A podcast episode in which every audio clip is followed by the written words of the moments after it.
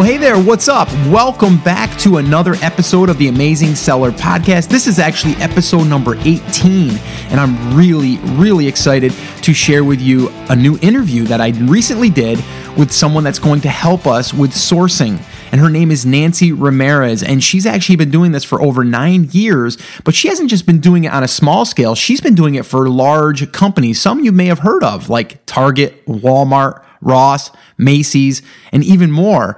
And uh, she's actually working with the agents and the retail stores. So she's actually connecting the two together and taking care of all of those logistics and, and things behind the scenes. So she's got a ton of information and she's going to share it with us in this interview. Now, before we do jump into that interview, I wanted to just again say thank you so much for all of the positive comments and the feedback and just all of the, the warm welcomes and, and all that good stuff. And if you're brand new, because I'm I'm noticing that too. I'm just assuming that everyone has kind of been with me since the beginning, you know, since episode number one. But I'm constantly getting people saying, "Hey, I just found your podcast today, and I'm going through uh, the episodes, and I just wanted to say thank you."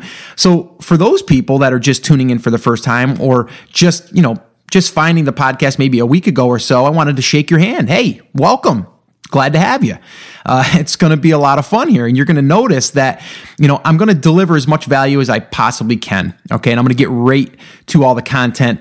Uh, you know, and I don't really beat around the bush. I kind of get right to it. So, with that being said, let me do as I always do, and I try to share a review from iTunes because I do read each and every one of those. Okay. I'm not just letting them kind of go out there and not paying attention. I do listen to them and I enjoy um, reading them. Uh, I really, really do enjoy it. But anyway, so let me just eh, let me just kind of read one to you and uh, and just share you know some of what's being said, but also just to kind of like highlight some of the people here and and what they're saying. So this one here, I love headlines. You guys all know that. And this one here was Golden Nugget Galore.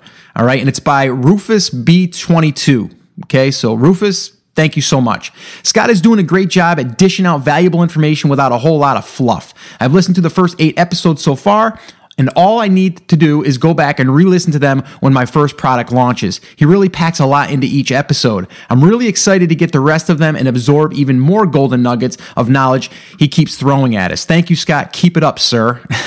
well, hey, you know what? When I hear golden nuggets, I think of like Gold Rush. And I don't know if you guys are fans of Gold Rush or not, but I watch that show and I love it because you're taking dirt, you're sifting, you're finding the gold, right? And that's kind of what I feel like here with this Amazon business is that's what we're doing is we're, we're kind of sifting through, finding finding stuff that's going to work, and then from there, digging a little deeper. All right. So, thank you so much for the comment and the feedback and the review and all that stuff on, on iTunes. If you haven't left one yet, if you would do me a quick favor and do that, that would be awesome as well. All right, so what we're going to do is cut right to the interview. I'm going to stop talking now, and uh, we're going to go ahead and jump right in, and uh, you're going to be able to listen to this interview. And I hope you enjoy it, and I'll talk to you at the end of this interview.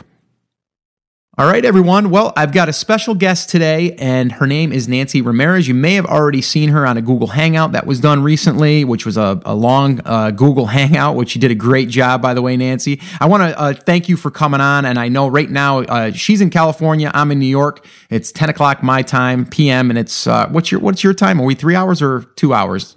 Three hours, so it's three seven. hours. We're gonna be we're gonna be two though. We're setting our clocks ahead here pretty soon. yeah, I can't wait. All right, so hey, thank you so much for doing this, Nancy. I really appreciate it. Oh, thank you for having me. No problem. So, just to give give people a little bit of a background, you've been doing this for about nine and a half years. You're a vendor, really, that works with um, the agents, uh, you know, with the bigger companies like Target, Walmart, Ross, uh, you know, these bigger companies. So, really, today, what you're gonna, I'm hoping that you're gonna help us with, and I'm sure you will, is you know, kind of just like how it all works, right? And you know, kind of so we can get like a bird's eye view and a behind the scenes view of of kind of like what happens and maybe just some tips on what you can uh, you know what you can elaborate on to kind of help us get through this process of sourcing products um, you know from China. Right. So, um, so thanks again for being here. But yeah, so maybe just give a little bit more of your background so people get a, an idea, and then from there we'll, we'll dive into some of these questions. I got a list of questions that were asked by uh, by our, our listeners, and I want to try to get to them uh, through this, but I don't want this to drag out to be a two hour show either. So yeah, just uh, just give give us a little background about you.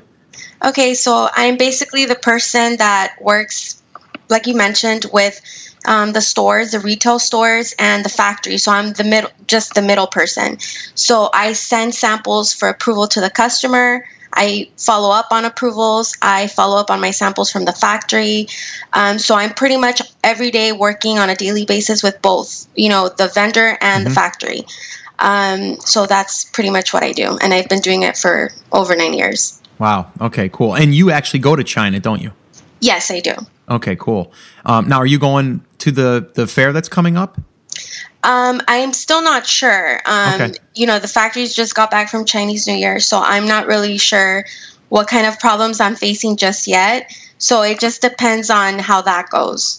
Okay, you know what? Before we get going, give us a little bit of a, of a I, I guess a an idea of what the Chinese New Year is really what what happens there. You know, because I'm curious. Um, I'd like to know, like, you know, I know it's their big uh, their big time off, and it's kind of like their time to go back to their families. I'm I'm assuming. Can you give us a little bit about how that all works?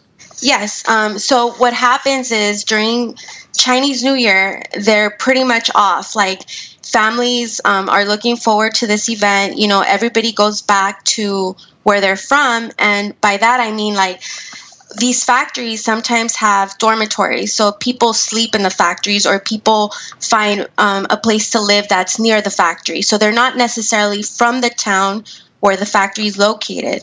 So before Chinese New Year, they get their bonus and they pretty much leave to their hometown. So a lot of factories lose employees. And when it's t- when Chinese New Year's over, they don't all go back to the same factory. So it's pretty difficult for the factories to get back their employees. So that's why there's a lot of problems that happen with production and you know, you can't get it complete on time or a lot of different things could happen. So it's just a struggle, you know, trying to make sure that they get their employees back and you trying to get your production in time. Um, so that's pretty much what goes on. And it happens, they're pretty much off for like about three weeks, you know. But this year, um, it it felt like longer for some reason because they started leaving like at the end of January, and they're not fully back and working until next week. So I know that the agents and the offices are starting to work already, mm-hmm. but the factories not necessarily. Okay. Okay. Yeah, and I, I, noticed that too. I had some emails that went out to a few suppliers for some some new uh, product that I was looking at, and I noticed as soon as you know, I think it was the twenty seventh or twenty eighth of February, I got bombarded with emails coming back. So yeah. people were starting to come back in in the office and stuff. So okay, cool. So you know, it, it's kind of like that that time, and it was explained to me before by by another um, another person that you know basically a lot of them leave um, where they live and they live where the factory is or you know the, the place where the, the product's being made and a lot of times they won't go home sometimes for the entire year right right yeah so it's it's an interesting um an, an, situation yeah it, it really is um so okay so now let's just kind of dive right in. I'm going to go through these first initial questions, which we, you and I, kind of talked about just a minute ago. Um, but let's just kind of go through them again. So, what is the role of an agent? Okay, like, so what is the role of an agent and why should I really have one?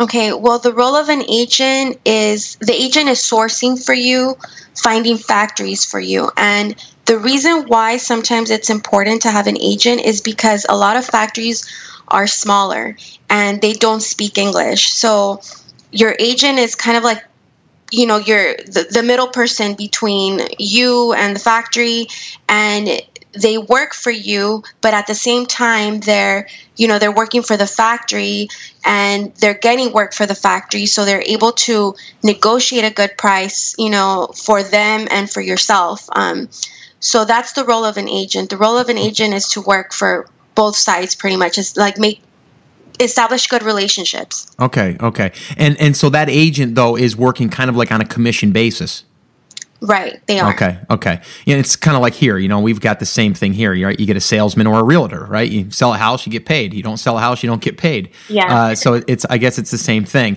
um, or similar. Um, and and I guess the reason why you would want to have one is because I mean, let's face it, you want that person that kind of knows the ins and outs and that can also speak the language. So this way here, there's not that barrier. Um, and now, are most of the, uh, and I'm assuming they are, but I mean, how do you really know that you're dealing with an agent? Because, I mean, you know, you can go on Alibaba and just send a request. I mean, are they just all kind of pretty much agents that post on Alibaba, you know, for the company? Well, not, you know, it, it's kind of difficult to know now, but back when I started using Alibaba, like in 2007, 2008, it was a little bit different. It was a lot easier to find direct factories. Okay. And it seems like now the company went public and you know there's so so much more supply in there and it's a little bit more difficult to find like a factory that's direct. Okay.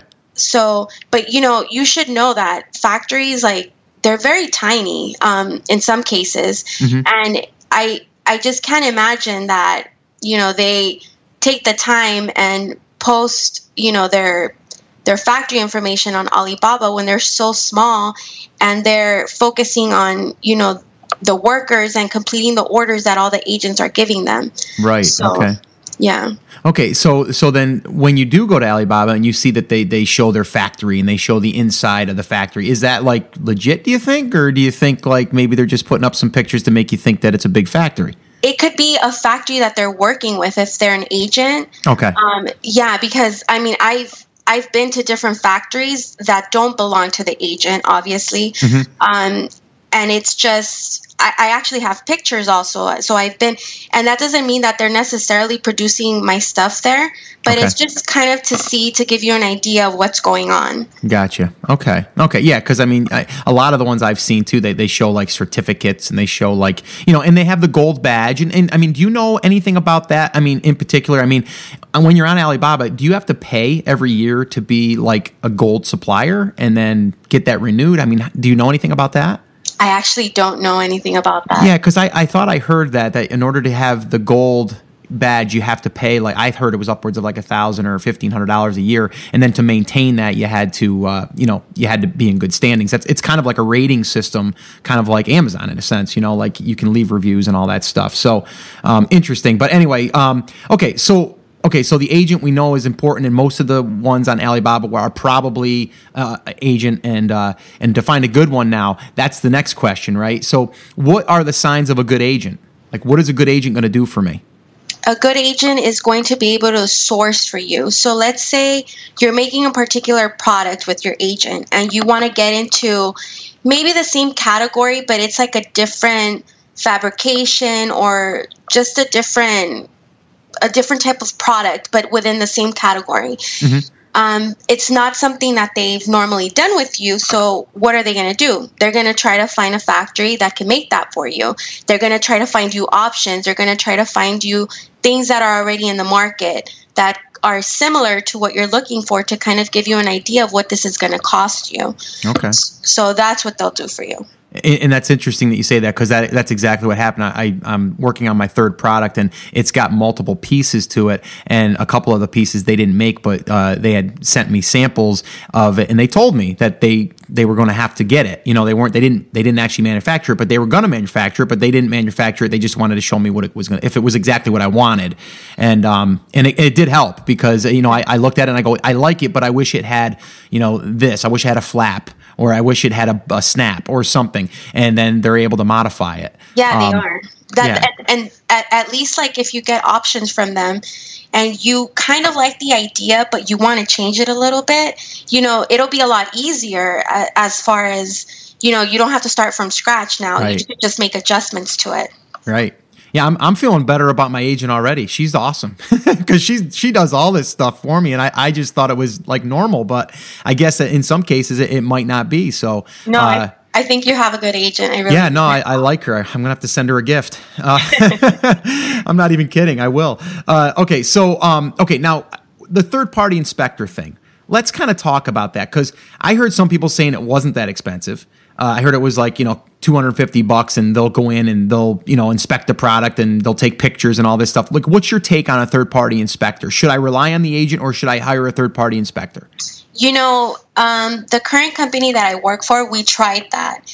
And it didn't really work out because what was happening is that they were showing up at the end when it was time to ship the goods. Like, um, and what we wanted, we kind of wanted to prevent problems. We kind of wanted them to show up as production was going on to make sure that everything was fine. But what they were doing is they were holding the shipment um, until they opened the boxes and went through it. They weren't even going at the packing when they were packing. They were going when the goods were already packed, and they were inspecting at that point. So it kind of didn't work out for us. Um, we were looking for something else. And I know that our agent already has, they're a big company. So they have their own QC team in place. Okay. And, and they go and they send them. And when there's a problem, they, they email us and they tell us, you know, or they'll call us and they'll say, you know, I have this problem. Can you accept it? Or what can we do to fix it? And we kind of have to make a choice based off of that. Okay, and, and that's that's good information because some agents then you're saying will work for uh, or, or will be a bigger agency really, and they may have their own QC team. So that that's interesting. Okay. Yeah. Okay, that's good to know. That's really good to know. Um, okay, so now moving forward, now do you know anything about AliExpress? Is that the same as Alibaba, or is it an extension? What what is that different? Or how is that different than Alibaba? You, you know, every time that I'm in China, I like to shop. Um, I don't have time to actually go shop at stores. So I go on this website called Taobao.com. Okay. And it's it's similar to AliExpress from what I've heard. Mm-hmm. Um, because my you know the factories that I work for, they actually mentioned this website to me, and I think you could buy like a few pieces, right, instead mm-hmm. of a lot. Right. And so it's good to buy a few pieces, but I mean, if you don't, I don't think it's a good option, in my opinion, um, because if you're only trying to get a little bit of pieces and air that in, I think it's really not going to be that worth it. I think you have to have like a bigger quantity in mind and you have to have enough to start bigger because you know you're not going to get the price the best price possible. Sure. Yeah because i mean i looked at at uh, you know, aliexpress and i mean the, the thing that they make so nice about it is like you said you can order 100 units right? Yeah. and they figure in the shipping and everything is in they get you can pay credit card right there so it makes it really easy. I think the only thing that i would use that for and i haven't used it yet but if, if i wanted to really just test a product quickly you know and get it and if it was in like a poly bag and all i had to do was put my label on it and i was going to label it and get them up to amazon and test it i may use it for that because I don't have to really go through a lot of you know stuff in order to get the product. But for every other thing, like you're saying, if you're going to order, you know, a bunch, you know, you're you're probably going to want to go through you know directly to the manufacturer. Not that that's not the manufacturer, but it's just I think more of a direct route finding the agent to the manufacturer. Right. Or if maybe you're trying to just buy like a few pieces to kind of check out the product, mm-hmm. you know, if you're just trying to check out the product and see if it works, it's it's a good way to do that. Right. yeah. Yeah, and the other question is then is on shipping because a lot of people on samples, let's say, right? And, and I and I this I kind of pull my hair out on this because a lot of people will get all like bent out of shape because they want to charge thirty or fifty bucks to ship something here as a sample. I mean, my and maybe I don't know how you feel about it, or maybe there's ways to get around paying that, but I mean, it costs a good a good amount of money to send from China to here to U.S. in three days. It's going DHL three days usually, um, and you know I'm okay spending thirty or fifty bucks for a sample because that sample is going to either bring me in a lot of money or it's going to make me save money by not buying something I don't want. Um, what's your thoughts on that, or is there any tips to to get samples without having to pay that? Well, I think once you build a relationship, you know, they they ship everything to you. They'll ship you samples for free. Even they'll even pay for the freight. So that wouldn't be a problem. But the problem is in the very beginning, you have to kind of pay that shipping. Okay. That that's the expensive part. Um, yeah. But you have to you have to be proactive. So try to try to take advantage. If you're already going to spend that much money on the freight, you might as well ask them for as much as you can. If you need other samples, kind of think ahead like of what you're going to be working on for your next project or if you want any quality swatches or anything like that you should ask to be in the same package. Or if you're working on packaging and you need them to submit packaging for approval or or packaging options or anything like that you know try to put it in the same box. That way you know you can you know knock it out you know and you don't have to worry about spending more money next time yeah, I, I, like that. And I actually I just did that recently on, on the on my third product that I'm I'm sourcing, and uh, she was going to send another sample, and I said, "Can you send some color swatches? Can you send also a sample of this? Yeah. I'm thinking about doing this because I knew that they had it." And she threw everything in a bag, and it wasn't any more money. It was just I utilized that bag, you know. And uh, the, they're not they're not worried about getting paid for the sample. Technically, they're just they want to try to cover that that shipping, but I've heard some people say that you know they'll charge you for the shipping, but then if you do the order, they'll take it off of your order. I haven't even asked for that to be honest with you because I've just felt like they were giving me a pretty good deal, and I was you know I felt like I was going to be able to sell it, and I did, so it worked out. But yeah, that's that's good information though. I think that like you said, once you build that relationship, it's all about relationships, right? I mean if right. you can build a relationship and you prove that you're going to be reordering, uh, you know, like I've reordered with my agent now probably five times, and every time it's been over five thousand dollars. And uh, you know, I'm in the process of putting another order together for another product that's going to be five thousand dollars. And if that works, it's going to be another product that's going to be getting five. So you're talking ten thousand a month. I'm going to be you, sending them. Are you paying for the shipping yourself, or are they paying for it? Uh, well, for the actual shipment, I'm paying, but for the samples, yes, I, I am paying for my my samples. You, I, I think now you're in a position where you can ask them, you know, that you don't have to pay that fee anymore. And, and that's a great point, and I, and I probably will do that. Um, I, I, guess I've just felt as though my agent's been so good to me that I I, I didn't want to do that, but I, I think you're right because she's still do I'm doing repeat business through her, you know, like every single time. Like I'm the minute she you know she can't really I think produce the stuff as quick as I want to get it because I'm about a month out and I, have went from a thousand units to fifteen hundred units. Now my next one's going to be two thousand units, and uh, and every time I keep upping it, and now I'm adding another product to it that's going to be about the same quantity and the same price point. So she could be upwards ten, fifteen thousand dollars a month. I'm going to be sending her. Yeah. Um, the, you know? now now it's the time to and it's it's hard you know for the transition but in the beginning it's expected that you kind of pay for your samples. But then after that, um, once you have the business and the reorder relationship going, it's okay to ask, you know, now I need you to take care of that for me. So sure. Sure, and that and that's great. And I think people listening, you know, listen to what we just said, right? When you're first starting, it's okay to pay that. You know, if you're starting a business, you know, if you're going to invest a couple hundred bucks in samples, that's cheap because it's going to either save you money because you're not going to buy something that's not going to work, or it's going to, you know, make you a lot of money. So, you know, either way. But uh, yeah, that that's good information, and I'll probably take you up on that because uh, I think, like you said, I'm I'm at that point. Um, now, let's that's another good point. Let's talk a little bit about boat and air shipping. Okay, right now, currently, I still do air, um, and I do I do it because my product's pretty light, and I get it in three days. I mean, I literally I'll get fifteen hundred units sent in three days um, after it's produced. Obviously, that takes about twenty to twenty five days for the manufacturer to get it to get it going. Mm-hmm. Um, but yeah, I still do DHL air. Um, I still get you know I get through customs without any problems. I pay DHL probably about hundred to one hundred fifty bucks for custom fees, and it's it's here you know at my home office in in three days. Um, now, Bo, I've heard a lot of people saying they're using it and they're saving a ton of money with doing it. My only fear is, is you know, it takes longer um, from what I'm hearing, and you're dealing with freight forwarder, so you got another person in charge, and then from there you've got a, you know, from it's got to go from freight forwarder to to Amazon. Um, what's your thoughts on that? Well, air is always more expensive. Um, I don't know, you know, how big your product is, if you have like a pallet or how many boxes exactly you're shipping to yourself. But no matter the quantity, air is always more expensive. And shipping by boat, yes, it takes longer. Um, but that's why you kind of give yourself enough room. You start ordering w- taking into consideration that it's going to probably take you like a month to get that good, you know, those goods from the time it leaves China mm-hmm. to the time it gets here. Um, it's more of a longer process, and it, it's kind of like when you're first starting on Amazon. It it takes a long time to learn it, but right. once you start doing it over and over again, it's a lot easier. So, so, do you have any freight forwarders that you would recommend? You know, do you have any that you? I mean, even if you don't have any now, maybe if you can get them back to us, and maybe I could put a link in the show notes to this, and, uh, and you know, maybe that would be helpful. Because I, th- I mean, even if there's, uh, you know, I know there's agents that, you know, not just the agent there, but you know, there's freight forwarding agencies that will basically, you know, kind of hook you up and do that. I know someone right now that just got hooked up with that. I think it was Earth Class Mail, and he's having a worse time of his life with that that place and he just heard that they're going bankrupt so their stuff is kind of stalled there in their warehouse.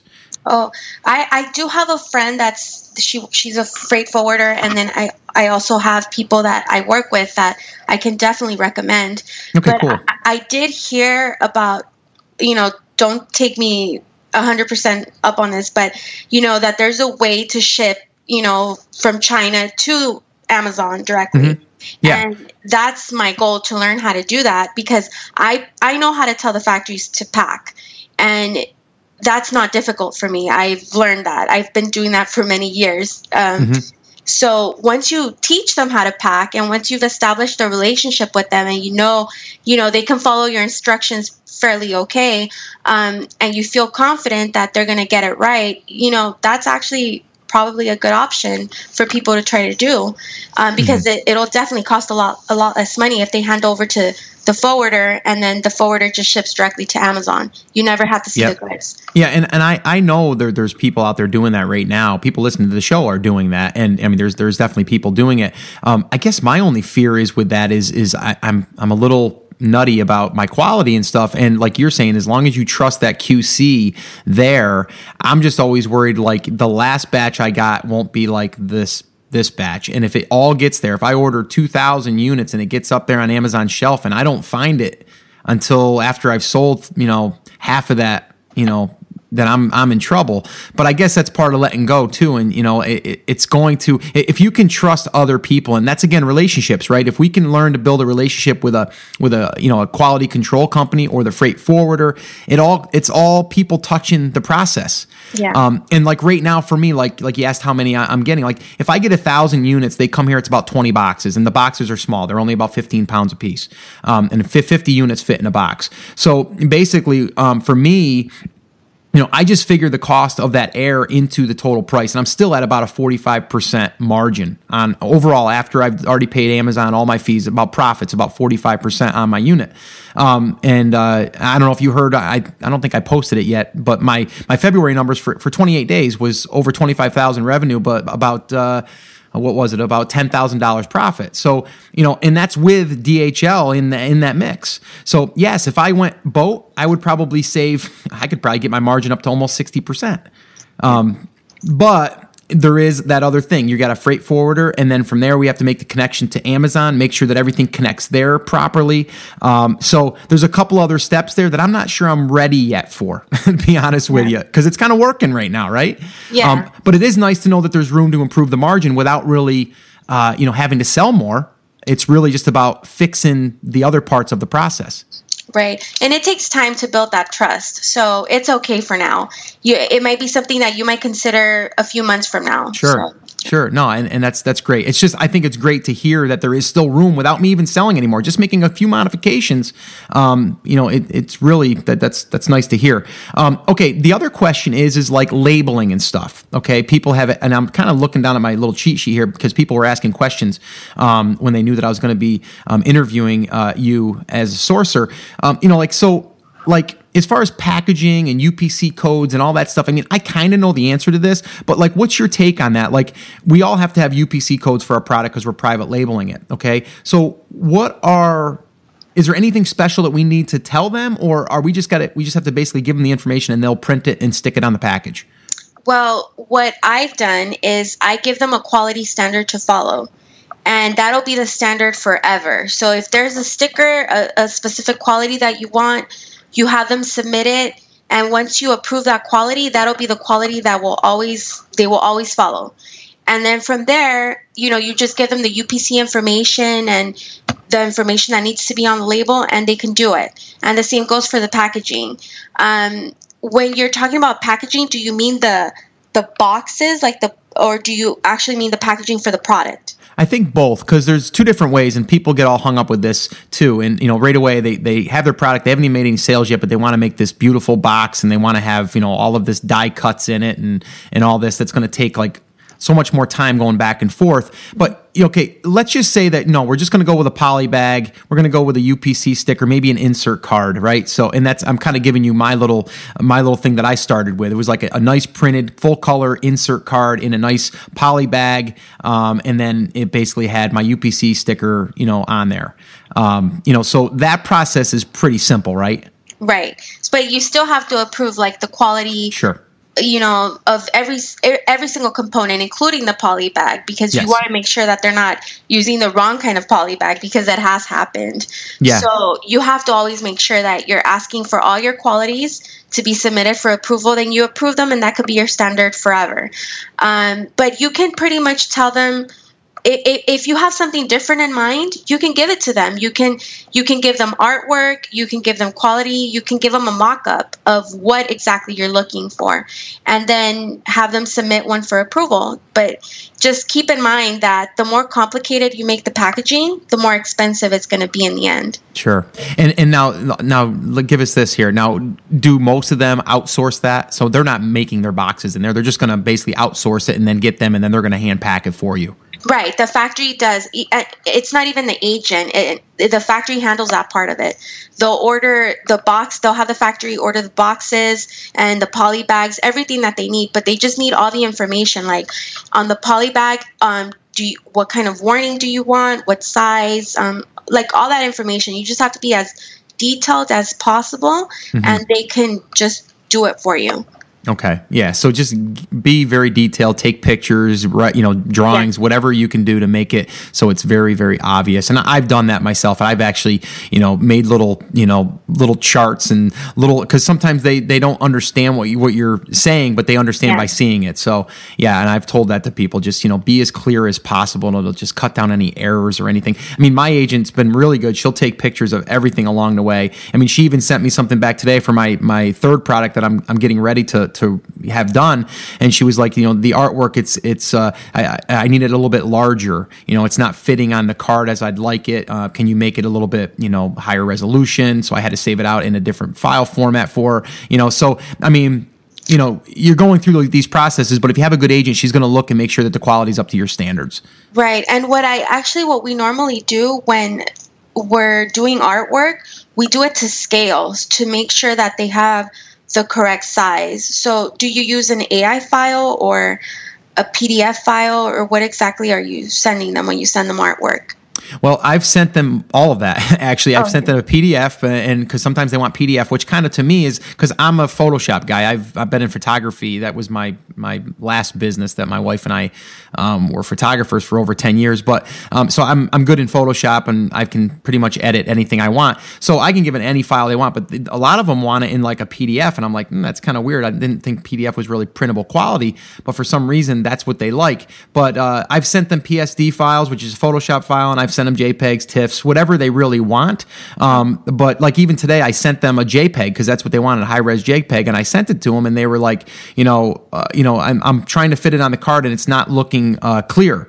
And I'm thinking to myself, it's a large image. Maybe they're compressing it or something. They're, whatever they're doing in their design area, they're they're compressing the file. So I, I actually had to resend the file, and I gave instructions to to not downsize it. so. Uh, but yeah, I mean, just little things like that. That's that's interesting because um, like the factories that I've worked with, all of them have always complained when I send JPEGs. They oh, want really? The, they want the AI file. So I think it just depends on what they're using. So yeah. what what file do they te- do they really want? The, the AI file will get you the right color and the right size. That's why they don't like the JPEG sometimes. Okay. Um, but it, it just depends. Some people could do it. Some people can, you know, they, they might not be able to do it so well. I, it's just a matter of asking them what's best for you. Yeah, no, and, and I think it's it's good if they say, well, it's not looking right, you know, because I'm yeah. seeing the image on the computer, but it's not looking right, so we got to fix this. Um, I think that's a, again a good sign of a good agent. Um, make sure that you're happy with with what you're going to get. Yeah. That, that's good stuff. Um, okay, the other thing is I want to talk about is like, and, and this is a question again coming from the audience is like, what about infringing on patents? Okay, how do we protect ourselves from that? Well, what we always do, and you know, I've had the same problem like with prints. Mm-hmm. Um, you have to find out where it's coming from, and you know, if if you have a relationship with them and you trust them, you, one of the questions that you might want to ask is, where did this come from? Does this mm-hmm. have a patent? And if they know, they'll tell you. If they don't know, they'll say, well, I don't know. And I think it's up to you pretty much to find yes. out. Yeah. In the end, you're responsible for it because you can't throw that responsibility at your agent or your factory. So you have to do your homework as well. Yeah, I, I've done. I've I've did some, you know, couple of little searches you can do on the government site, you know, the U.S. site, and you can do a patent search and stuff. But it, it's really one of those fine areas, you know. But here's what I always tell people too: if you're looking at a product that you're going to source, if you see the product that you're trying to source and it says patent pending, or it says like, uh, you know, our patented blend or our patented, you know, whatever, you know, texture. Well, it's pretty much telling you though that they have a patent somewhere. So to me, I usually stay away from that, or I try to make it hundred percent different than it would, you know, even be interpreted as that product. Um, but I have seen products on on Alibaba that are identical to products that are patented. Um, yeah. So you definitely have to do your own due, due diligence. Yeah, I've seen that too. And yeah. so you have to just be careful. If you know it has a patent, you don't want to use it. No, you don't want to get into that. Um, and that also let, let's while we're talking about that, then I guess what about? Do you know anything? And maybe you don't know the answer to this, but this is a question that's been coming up a lot. And I have this is my own question too. Is like, what about any type of like liability insurance? um, or or any type of liability coverage that's going to uh, pr- you know help us as a business. Do you know anything about that? I mean, I know you're dealing with like Walmart and Target, and they're going to have the, all of their policies. But is there anything that you've heard that people are doing to protect themselves for any type of you know any type of product failure or anything? Well, the only thing I can suggest is that, you know, sometimes these factories or agents that we're working with, they also work with other customers. And sometimes they're even using that same product that you're using or a product that's similar. They're selling it to somebody else. Mm-hmm. And they might have done testing on it. And if they can just share that document with you and they could say, you know, can you just please give me that test report just so that I have it in my records, mm-hmm. they, they will share it with you. And, you know, you can have it and in your records just you know to cover yourself and it does help many times because different stores have different requirements for testing um, they're looking for different things but it'll be sufficient to cover yourself when you need it Okay. Yeah, and I guess the other thing is too, like, I mean, what about like, I mean, little things. I mean, do, do, do the factories usually know like the standard? Like, I mean, I, have recently noticed this, and, and I've just recently did it because on my new newer product, it's going to be a little bit of a bigger uh, plastic bag, and and I'm noticing that you have that you know suffoc- suffocation warning on it. Mm-hmm. Um, you know, and I'm noticing this a lot. I mean, do you do you think that a lot of agents or you know companies kind of know like the written rule and they're going going to you know use that, or is that something that you definitely should make sure that you look into and make sure that you're up to up to everything on that? You mean the warning that's on the on, on the, the bag itself? You know, because like, as soon as you get rid of that bag, if you like lay lay it on the ground and a baby gets right. a hold of it and they suffocate, you know, all of a sudden now you're liable for that, or you could be. Let's put it that way. But if right. you had a warning on it, well, then that's supposedly, uh, you know, going to protect you because the person opening it should have gotten rid of it. You know, actually, that's an industry standard. Like, uh, th- okay. we always have a warning on the poly bags. And just recently, we converted to have the trilingual warning. You know, we have the English, mm-hmm. the Spanish, and the French. Um, that might be something that's a good worth, point. worth looking into because you just don't want the english um, on there. So that's a great idea yeah. It, it's not going to cost extra it's just extra printing. So right. um, you should just request that if you can yeah, no, that's a that's great. Actually, that's a great tip. Um, I'll definitely. I'm I'm actually in the process of that, so I, will just I'll contact my agent and have her do that because that's like you said, it's not much extra work. You just have to translate it. Right. Yeah, that's cool. All right, cool. Um, all right, now let me just kind of go through a few more of these, and then we'll we'll wrap up. I mean, you've been very very helpful, and I think this is going to be helpful to a lot of people. I mean, I've learned a lot on this call already. Um, okay, so let me ask you this. This is again, I'm reading a question here. Um, okay they're wondering about splitting shipments to get some faster at lower cost and maybe doing half freight and half DHL. Um, we're not sure if this is common, but we hope to, uh, to sell the supplier on it. What do you think of that? About splitting? I, I I don't know. I don't know what I think about it. I don't I don't know if I, I would do that. But I mean, what do you think if you just wanted to get a bunch quick and then do the rest freight? Um, well, I, I've done it. okay. so it is. It's something very common. Um, again, it's expensive to air, but sometimes you have to do it. Um, but yeah, it's common. It, okay. It, people do do it. Okay, so they do do that. Okay, I would. I would just. I, I guess it's going to depend on the size and the weight of your product. Um. Because I'm looking at mine like right now, and I'm like, you know, man, I. I mean, because isn't there better rates too if you fill a can- container and stuff? Of course, yeah. Okay. Um, okay. A loose freight container is more expensive um, than when you get your whole container, but you also have to fill it up, and that's a lot of product to fill up. so well, and and that's what I'm saying. So like, if I didn't have enough quantity to fill a container, so am I really going to save a ton by doing that? Uh, you know, like like for me, like you know, I my my you know even two thousand units that I'm ordering, uh, you know, is not going to fill up a container. I'm sure. Um, you know, I'd have to I'd have to get probably I don't know ten thousand units. Well, I, I know like somebody else that um, they have a wholesale business Mm-hmm. and they sell to retail stores as well, and they sell jewelry and they air their jewelry because it's Oh, it makes mo- it makes more sense. So it always depends on the size of the item, but Okay. for the most part, it, it's easier for them and it's not that big of a cost difference. So it just depends on the item that you're doing. Okay, okay, and, and that's that's a good point. And I think people just starting that, you know, kind of what my process was when I was first starting was, you know, I want something light and small so I could air it without it being a huge expense because I wanted to kind of cut out that part of it. Not that I won't go down that road in the future, like we were talking, but um, definitely in the beginning I was just thinking light and small, and you know, so I could get Yeah. it here fast. Um, so again, just some good tips for people. Um, but that's interesting. So some people have done that, and you've done it, and you've you've heard of that. You know, half freight just to kind of get an order here quick, but then the other half can go slow. Yeah. Um, on, on boat. Okay, good. Um, okay, are there any options that you know of of like USA manufactured products? Maybe any any companies in the U.S. that you know of that. Uh, probably aren't as cheap but is there any any that you know of that that we could go to for sourcing product I actually don't uh, like all my experience has been imports. So. Okay. And again, I'm just asking the questions that are that are on my little page here. So, uh, you know, but I mean, that's a great question. I think uh, it's hard to compete with the price on product, but I know supplements uh, is is easier in the U.S. And I wouldn't buy su- I wouldn't do supplements anyway. But if I did, I wouldn't do them uh, in China and bring them here just because of uh, you know all of the regulations and all that stuff. Um, but okay. Um, we handle we already talked about handling the risk management and the product liability and all that stuff. Um, okay i think the other thing was is getting the supplier in china to label the delivery um, that's not uncommon like we just said. I mean they'll do that very easily. And, and you know what? People I've, I've heard this too and this is crazy where people are getting the product sent to themselves and then pulling it all out of the box and then putting a label on it. People I- do people do the legwork here.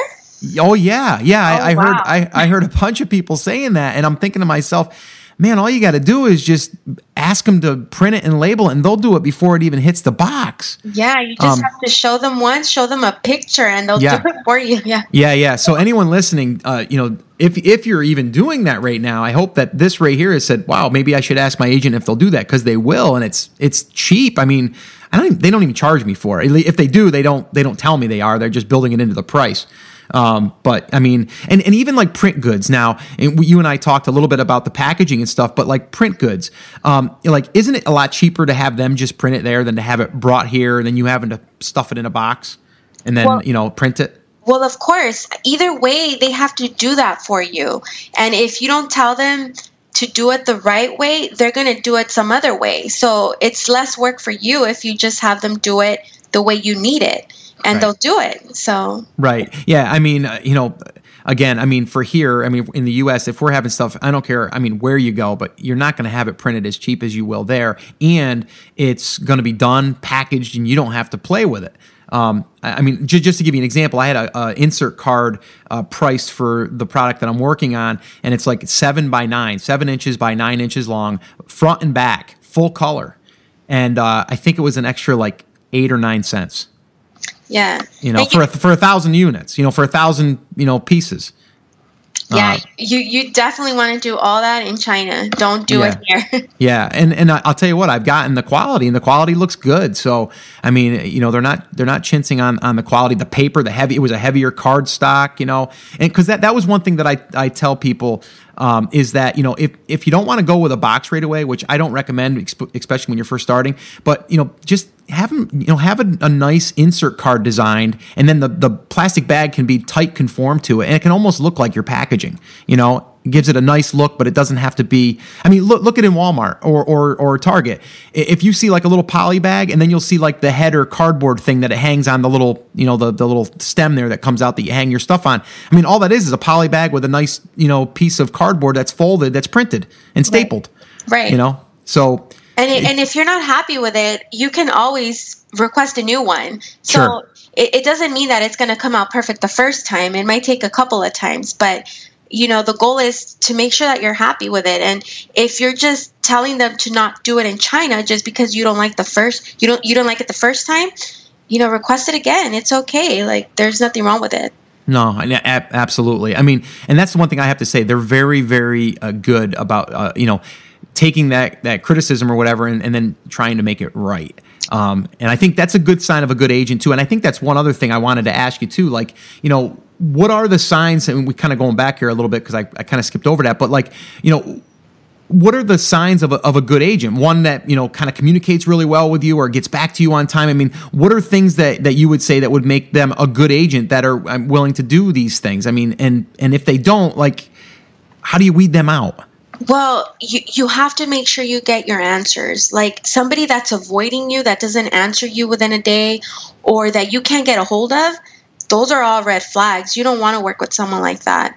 Um, you want to make sure that they're available and that if you're not happy with something or you don't like a specific quality, that they're they're able to work with you, that they're able to get back to you fast enough, um, that they don't lie to you about delivery dates or about when your goods are going to be ready.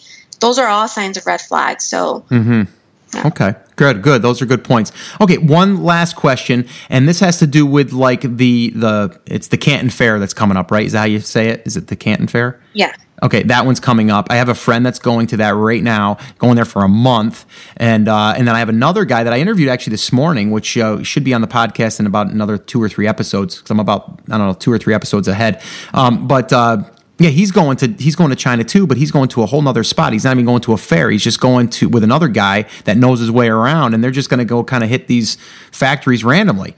Um, so let me ask you, um, what's the advantages of going there? And and and uh, you know, basically one going to like a place like the Canton Fair, and then what's the advantages of just meeting these you know and going to the factories and, and kind of walking through it and, and doing this this sort of stuff.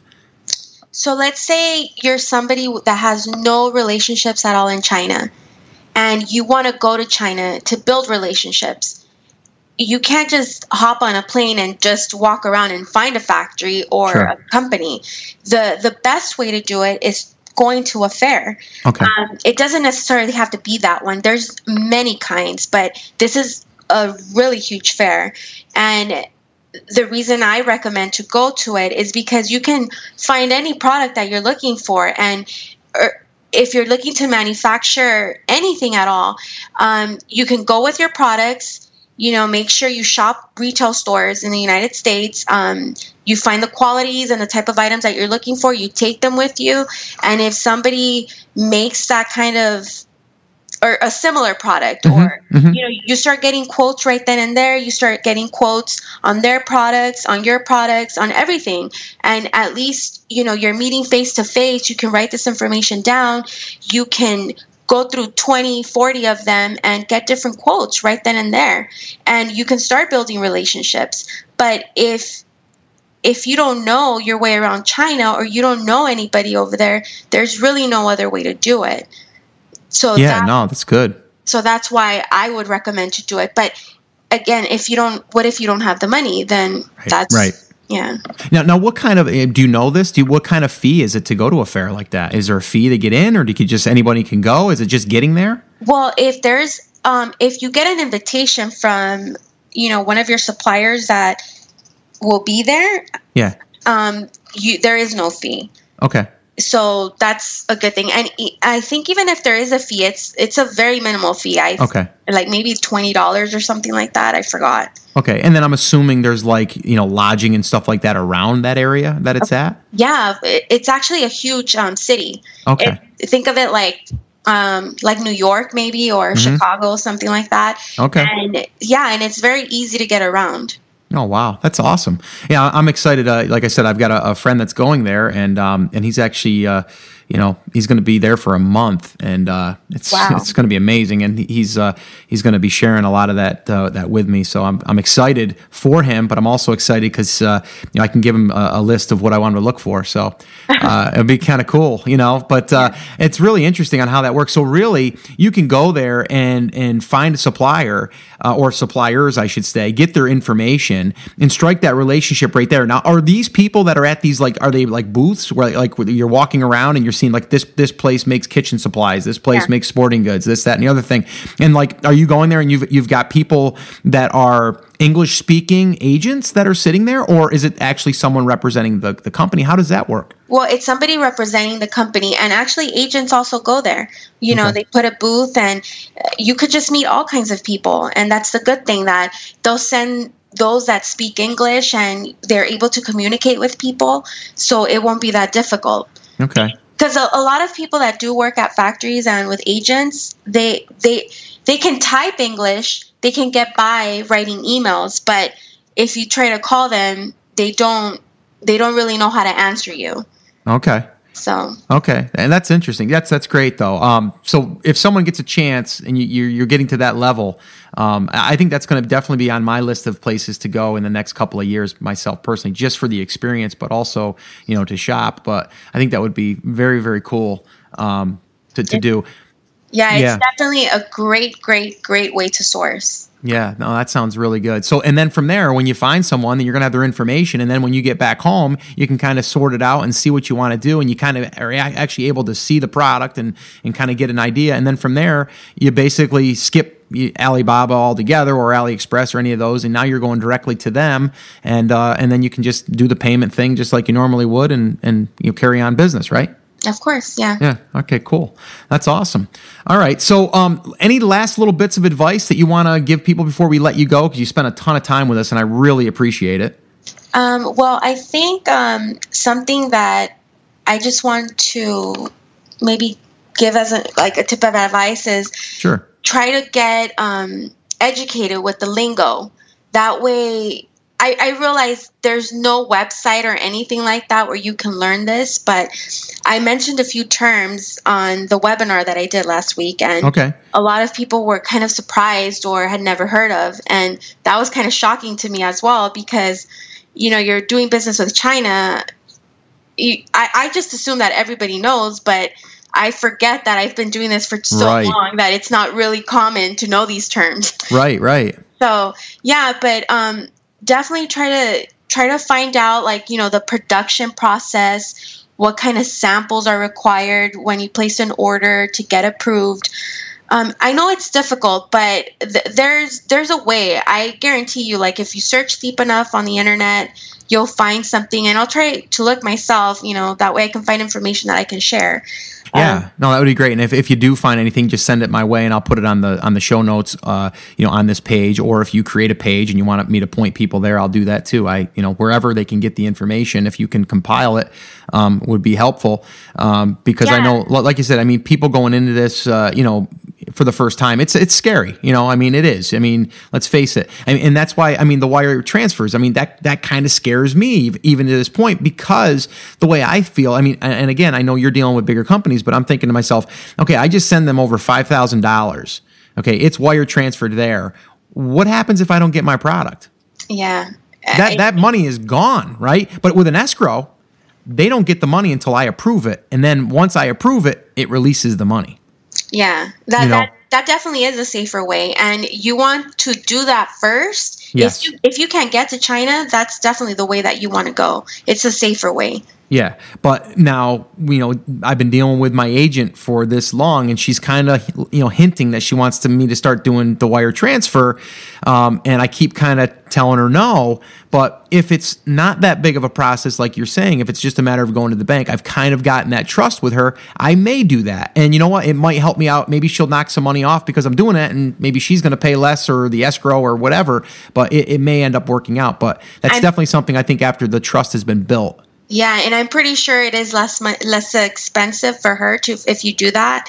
So you can definitely knock the price down doing Mm-hmm. Okay, that. cool. Yeah, I'll definitely do that. Well, I really, I really do appreciate this. This has been really, really helpful. Um, I know people are going to get a ton of value from it. And uh, if they have any questions or anything, do you have a place you wanted me to point them? Do you have any any uh, website or blog or anything like that? Or if not, maybe they can just come to the, this page and then you can answer it on this page.